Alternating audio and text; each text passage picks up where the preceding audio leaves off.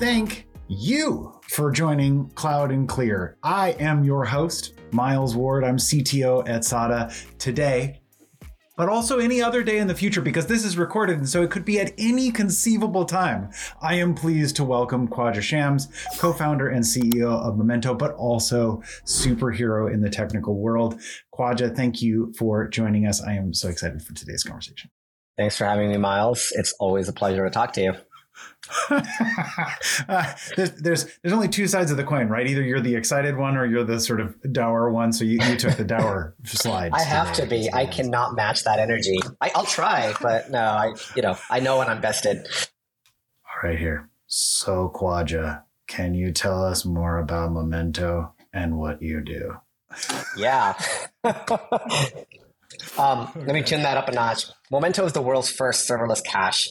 It gives developers instant acceleration, instant elasticity, and the ability to handle millions of transactions per second with a single API call. Okay, look, so those are big promises. I'm a promise oriented guy. Uh, yeah. Right. I, you know, I think it's critical as engineers are building their systems that they can look under the hood and understand what's going on. But serverless suggests to me that that's not the case. You're just going to handle it. You're taking care of my problems. Like uh, millions, like millions, millions. How many millions? Is it okay? Like where, where, where are the bounding boxes around Momento? If you look at some of the world's largest caching fleets, the ones that are running at Facebook, Pinterest, Twitter, Netflix, um, and so forth, they're handling hundreds of millions of transactions a second. And we're taking in some of those best practices and bringing them in house so that customers aren't learning scaling lessons and challenges like one outage at a time. When a product is truly serverless, you see just productivity. The configurations, benchmarking, outages, provisioning, all those distractions just kind of go away, letting you focus on what you what you need to. So it's not anything you know uh, brand new, right? That's just always been the the promise of uh, of serverless. Yeah, I I I'm a huge student of the model. I, I mean, I think of uh, it as you know from some of the oldest slide decks about anything in public cloud, like what part of the crap are you responsible for?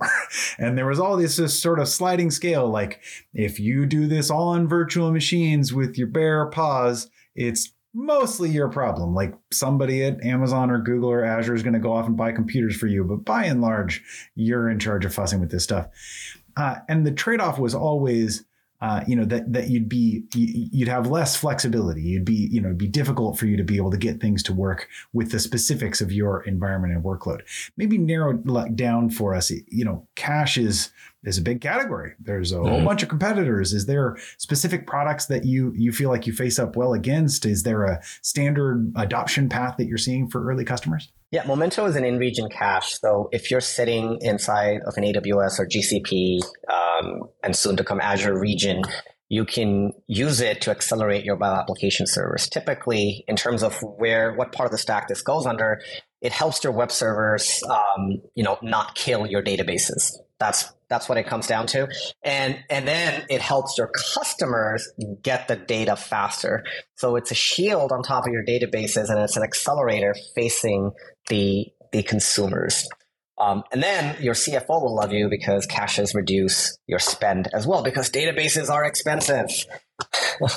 They, they most certainly are. I am thinking specifically of creating a shield in front of a database on a project that you and I worked together long ago, back in the NASA days. I think it may be the only time in the history of ever that somebody stood up an M1 small MySQL server with a 64 core read replica hanging off of the top of it to just just keep away the traffic, keep it away. so eh, you know, having a serverless caching system means you don't have to have a furry red bearded weirdo do this on your behalf. You get to have a much better looking Khwaja do it for you, which is great. The uh, how how does the service work in practice right? Like uh, you know the getting started process that's something you you know contract with you guys through the website and then you get access to an api key and you're off to the races? Like what walk me through kind of what the first first couple minutes of the experience feels like yeah, the promise of serverless is you get started with a single API call. And our bar, when we when we started looking at caching, we we benchmark what is the getting started experience in existing solutions, whether it's ElastiCache, memory store, and so forth. And it turns out that when you go on the console, you're enamored with a number of configurations decisions that you have to make and get right. Um, and then after, after that, you have to do instrumentation. You have to do, you know, uh, you have to make sure SSL is on. Like there's a whole lot of things that you, you just have to do. Our bar at Momento is that a brand new developer who has never heard of us can get started and issue their first get and set before their cluster comes up if they already knew how to use the existing products. Now, that includes the installation time, includes the account sign up process, includes the getting the key and just embedding it into our CLI and just saying create cache, get set, and you're ready. So single API call, you get, you know, you sign up on the CLI. You don't even have to go to a website. You just punch in your email on the CLI. You get a token.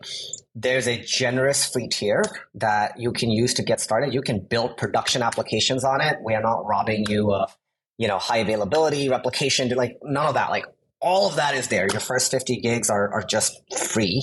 Um, so you get started and, you know, we, will make it so easy for you. Like you don't even have to call us. We'll call you, right? We know who's doing what and, and when they're about to run their free tier. So just making it as easy for the customers as possible, just trying to improve the pace of innovation for the world.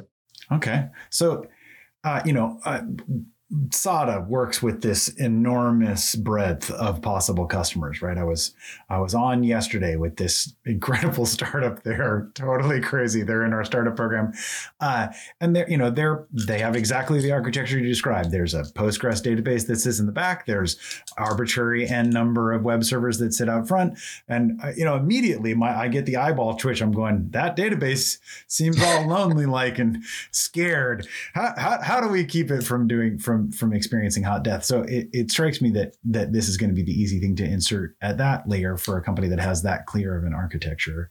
It works for if you're on MySQL, you're on Postgres, you're on any of the standard open source. Are there any databases where it's like, no, do not use Momento. That's a bad plan. Like things that it doesn't compete with or compatible isn't compatible with. I think the the one guidance that I've been giving customers is don't treat your cache as a database. Cache has a very specific purpose. And, and what we're noticing is that oftentimes customers try to replace their database entirely with cache. And for transient data, data that's just being continuously uh, regenerated, sure, that's fine. But you got to be careful with, you know, using your cache as the actual database and using it to replace the Postgres's or uh, the AlloyDBs of the world. We're, we're there to make them better. We're not there to replace the uh, the existing databases. Well, that's awesome. So, so look, we're uh, we're extreme fans of the product here. I, have been recommending it to customers. I'm excited about the positive results that they're seeing early on. Any any places where you're sort of I saw a couple customers you were talking about in the in the press releases, like spots where folks are, you know, some stats. Give me some numbers. How how much better is it? Where where do they really see the benefit? One, the developer productivity is through the roof. You know, we've taken customers from evaluation to production in a matter of like a couple of weeks. And and that's saying something, right? Like this is not like a development environment. We the Momento is production ready. It's built by people who built mission critical systems in the past. We're operating it, it's ready for scale and it's ready for for business. And when you make the decision, it's a matter of of weeks. The other uh, piece, um, and you can deploy into you know your dev environment like by before lunchtime. right? Um, so that that part is fast, uh, and then you know productionizing it, writing you know whatever you need to do, uh, waiting for your deployment cycles. We we target a couple of weeks for that. Um, the other piece is customers are saving money. So what happens with the non-serverless provision capacity models is that people are provisioning a ton of capacity and they, they provision this ton of capacity for their peak. And then they say, well, I know that if I'm surprised by my peak, I know this system isn't going to be very elastic. It's not going to, you know, double its capacity instantly. So why don't I multiply it by two or four and just provision double what my anticipated peaks are, just as insurance. And insurance is expensive because, you know, it doesn't like while it may repair your car, it's not going to prevent your accident from happening, right? So uh, people just end up over provisioning. And as a result, we find out that even like at our public prices, we end up saving customers anywhere between 50 to 90% of their cash.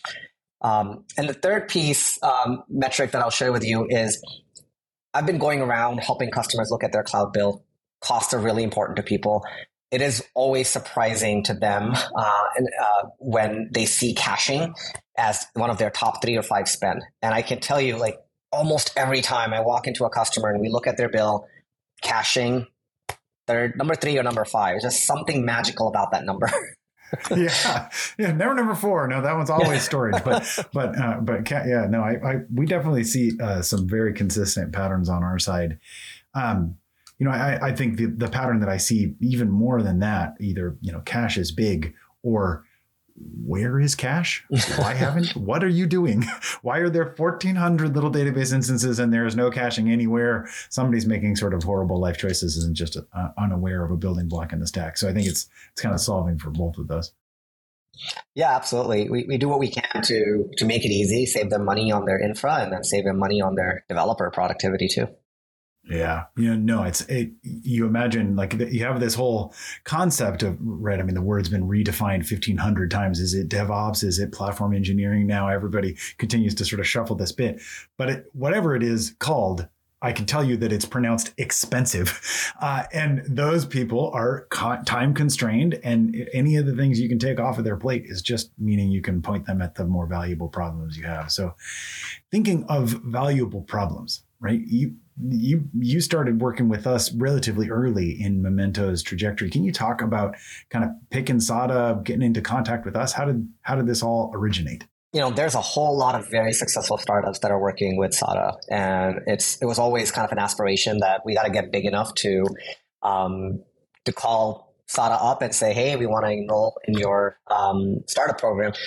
And we were somewhat humbled when uh, when I reached out and you're like, let's go, let's let's just get going, let's let's get you enrolled uh, tomorrow. Uh, so that was you know it was really nice to to be able to kind of fly with the giants and and to to come to the uh, you know to the big kids table, if you will. Uh, and that experience has been great. We we have learned that SADA has got a huge customer base. There's a just a a ginormous number, um, a portion of the Google Cloud revenue that that is generated by SADA, and it comes from some of the biggest customers. And it's just really nice for a startup at our stage to just get FaceTime with those customers, learn what their problems are, and to be able to you know, experience the delight when we tell them that, hey, we can cut your bill by a few hundred thousand dollars here and there. That is the current moment, right? I mean, I don't know how many of our customers are trying to figure out how to take advantage of that whole utility part of the utility pricing model and go, ooh, yay, I can crank that back a little bit. And that that's what it's for, right? Mm-hmm. I mean, we had a bunch of customers that were in data centers. They they get an easy opportunity to reduce their bills based on improved efficiency once every three or four years. that's that's too infrequent uh, for most of the customers that we talk to. So, uh, and I appreciate you saying you're running with the big dogs. We were super excited about uh, about interacting with you even from the outset. Our you know history of working together uh, has made me very confident in the things you invest your time in. So it was an easy choice on our part. Um, but I can't be in every single call you have with mm-hmm. SADA, which is well infuriating. I would prefer prefer to be in all of them. But uh, but what's it like working with the rest of SADA? Like any any examples of maybe the partnership in action or team members that have been useful to work with? We came to SADA. I, I think it's great that you're here, but the it's more about the you know the company that you've kind of helped create right that is that is compelling to us. The the sada team is great. The SAs are are incredible. And we are a technical product. We you know it's a complex product. It's it takes deep technical domains to uh, domain knowledge to know where to kind of inject it. And working with the SADA SAs, the SADA TAMs, the caliber of these engineers is just through the roof. And it's just always floors me how quickly they just get it right? And and being able to present to them, giving a hands-on lab, it was just fascinating. And then them being able to say, "Ah, I have these end customers that you should talk to," and then bringing us into those meetings was just it's it puts the startup on the map because in the early days you're trying to find product market fit. People who are technical who can give you concrete feedback and then point you to where the problem, the relevant problems are is the best gift you can hope for as an entrepreneur. And we have gotten that from SADA. That's awesome. You you mentioned earlier kind of as a it makes complete sense to me that as a managed service product you're going to want to be in as many of the clouds as you can.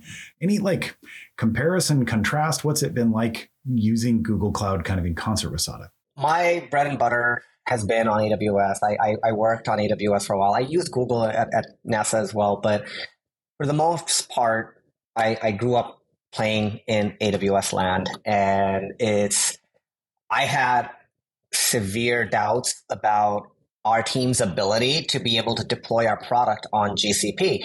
So we hit the you know ground running. We built the stuff on AWS, and we're like, okay, we know there's a huge market, and we saw customers that were pressuring us because you know existing customers in the pipeline that are considering alternatives, and it was really important for them to be able to have the same capabilities on GCP or on Azure for that matter. And this self doubt on our ability to operate a highly available service uh, went away as soon as we started talking to the folks at SADA.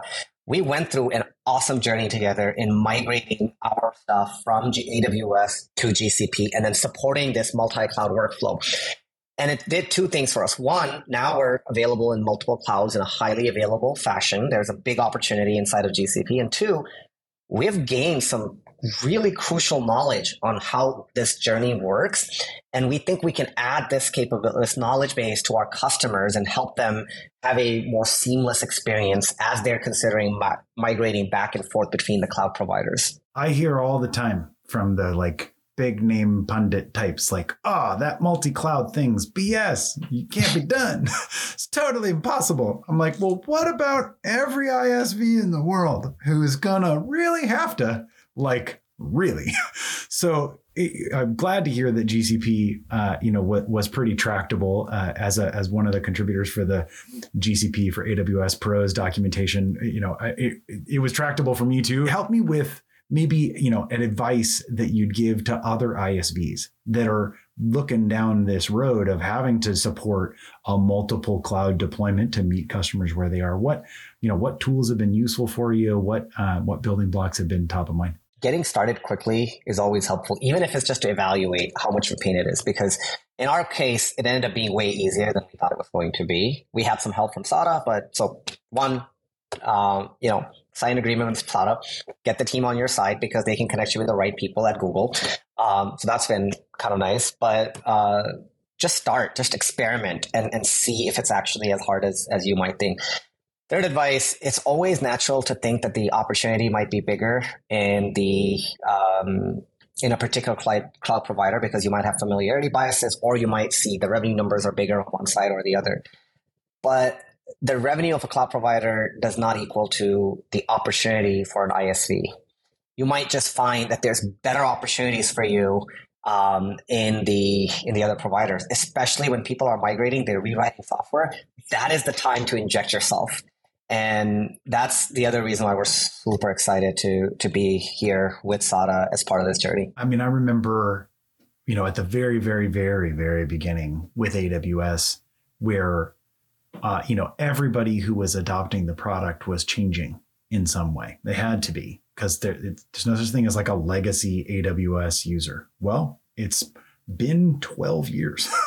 and so now there are absolutely legacy AWS users who have inherited products. They have no idea how they operate on the platform. They, they've they've long since become closed, one dash ignored by sort of local sales teams, and uh, you know, the ability to partner up and help them take the next in an iterative journey and in making their systems more efficient and more powerful is is a big opportunity. And I think Google is in many ways in the same spot that AWS was quite a few years ago, where the majority of customers are in this kind of shit, I got to innovate kind of mood, I, which is exactly the kind of work I want to be doing, which is why I'm focused here. But uh, but it's certainly a spot where uh, once once you've cracked, you know, broken the seal, and now you're you're in there, and the IDE is open. You might as well sort of check everything and see if there's ways to make all the different parts of it more efficient. I think uh, I'm excited about Momento as one of the sort of easy buttons for that that I can put in front of as many customers as we can.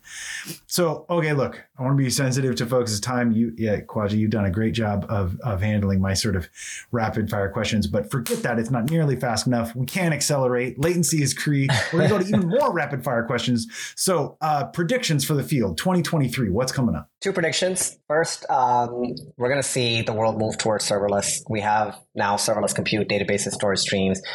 Momento fills the piece in cache, right? But I think serverless by default is going to be the thing. Um, the second prediction I have is that, like the early days of cloud, um, people started. I don't know if you you must remember this, but people started putting a cloud sticker on data centers and calling it a cloud. And we used to call them cloud washers, and there was a lot of other other names. And, and what's happening, we're going to see people abuse the word serverless. They're going to take instances, they're going to take services, and they're going to just start calling them serverless because it's it's great for marketing. So the mission of serverless has got to remain protected because it meaningfully increases the pace of innovation for the world.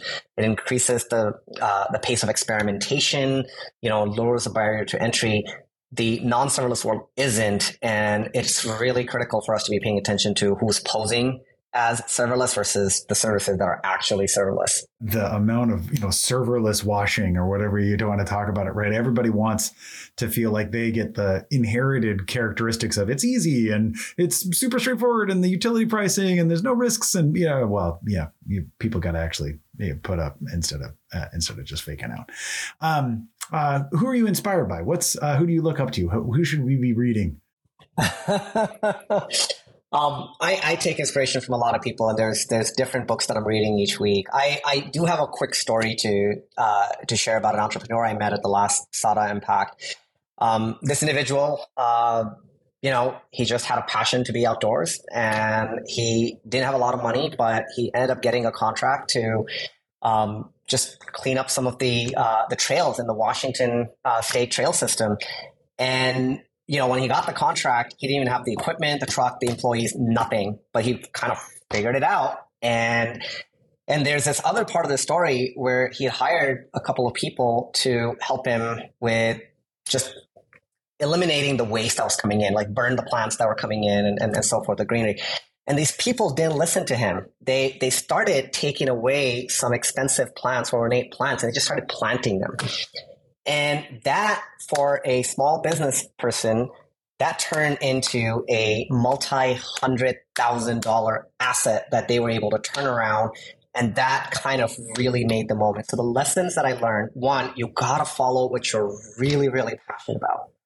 And two, you got to give your team the agency that they need to innovate because you just don't know when they produce that, you know, that million dollar, hundreds of thousands of dollars, like garden that can be sold uh, to really make your innovation go faster. I'm familiar with that story. Uh, uh, he, he's he's a he's a fascinating entrepreneur, and uh, and and I beat him racing, and he will never forget it. That's that is the nature of the beast, and I'm I'm never letting it go. At that tenth of a second is precious to me, Khwaja.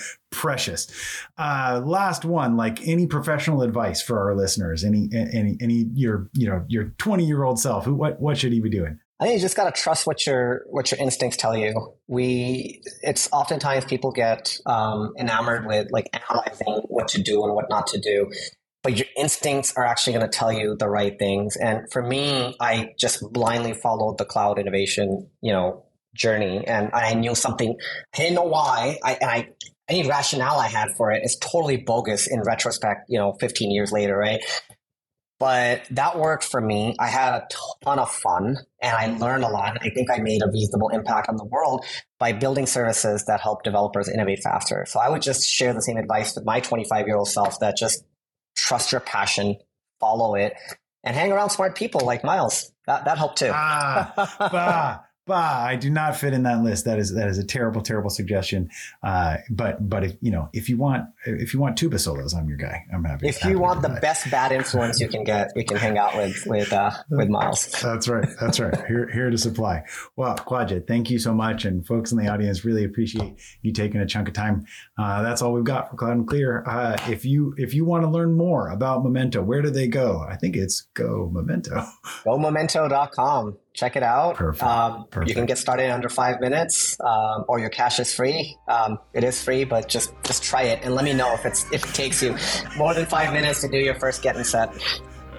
nice, awesome. Well, everybody, thank you so much, and Khwaja, really appreciate it. Cheers, man. Thank you. Thank you for listening to Cloud and Clear. Check the show notes for links to this week's topics, and don't forget to connect with us on Twitter at Cloud and Clear and our website, sada.com. Be sure to rate and review the show on your favorite podcast app.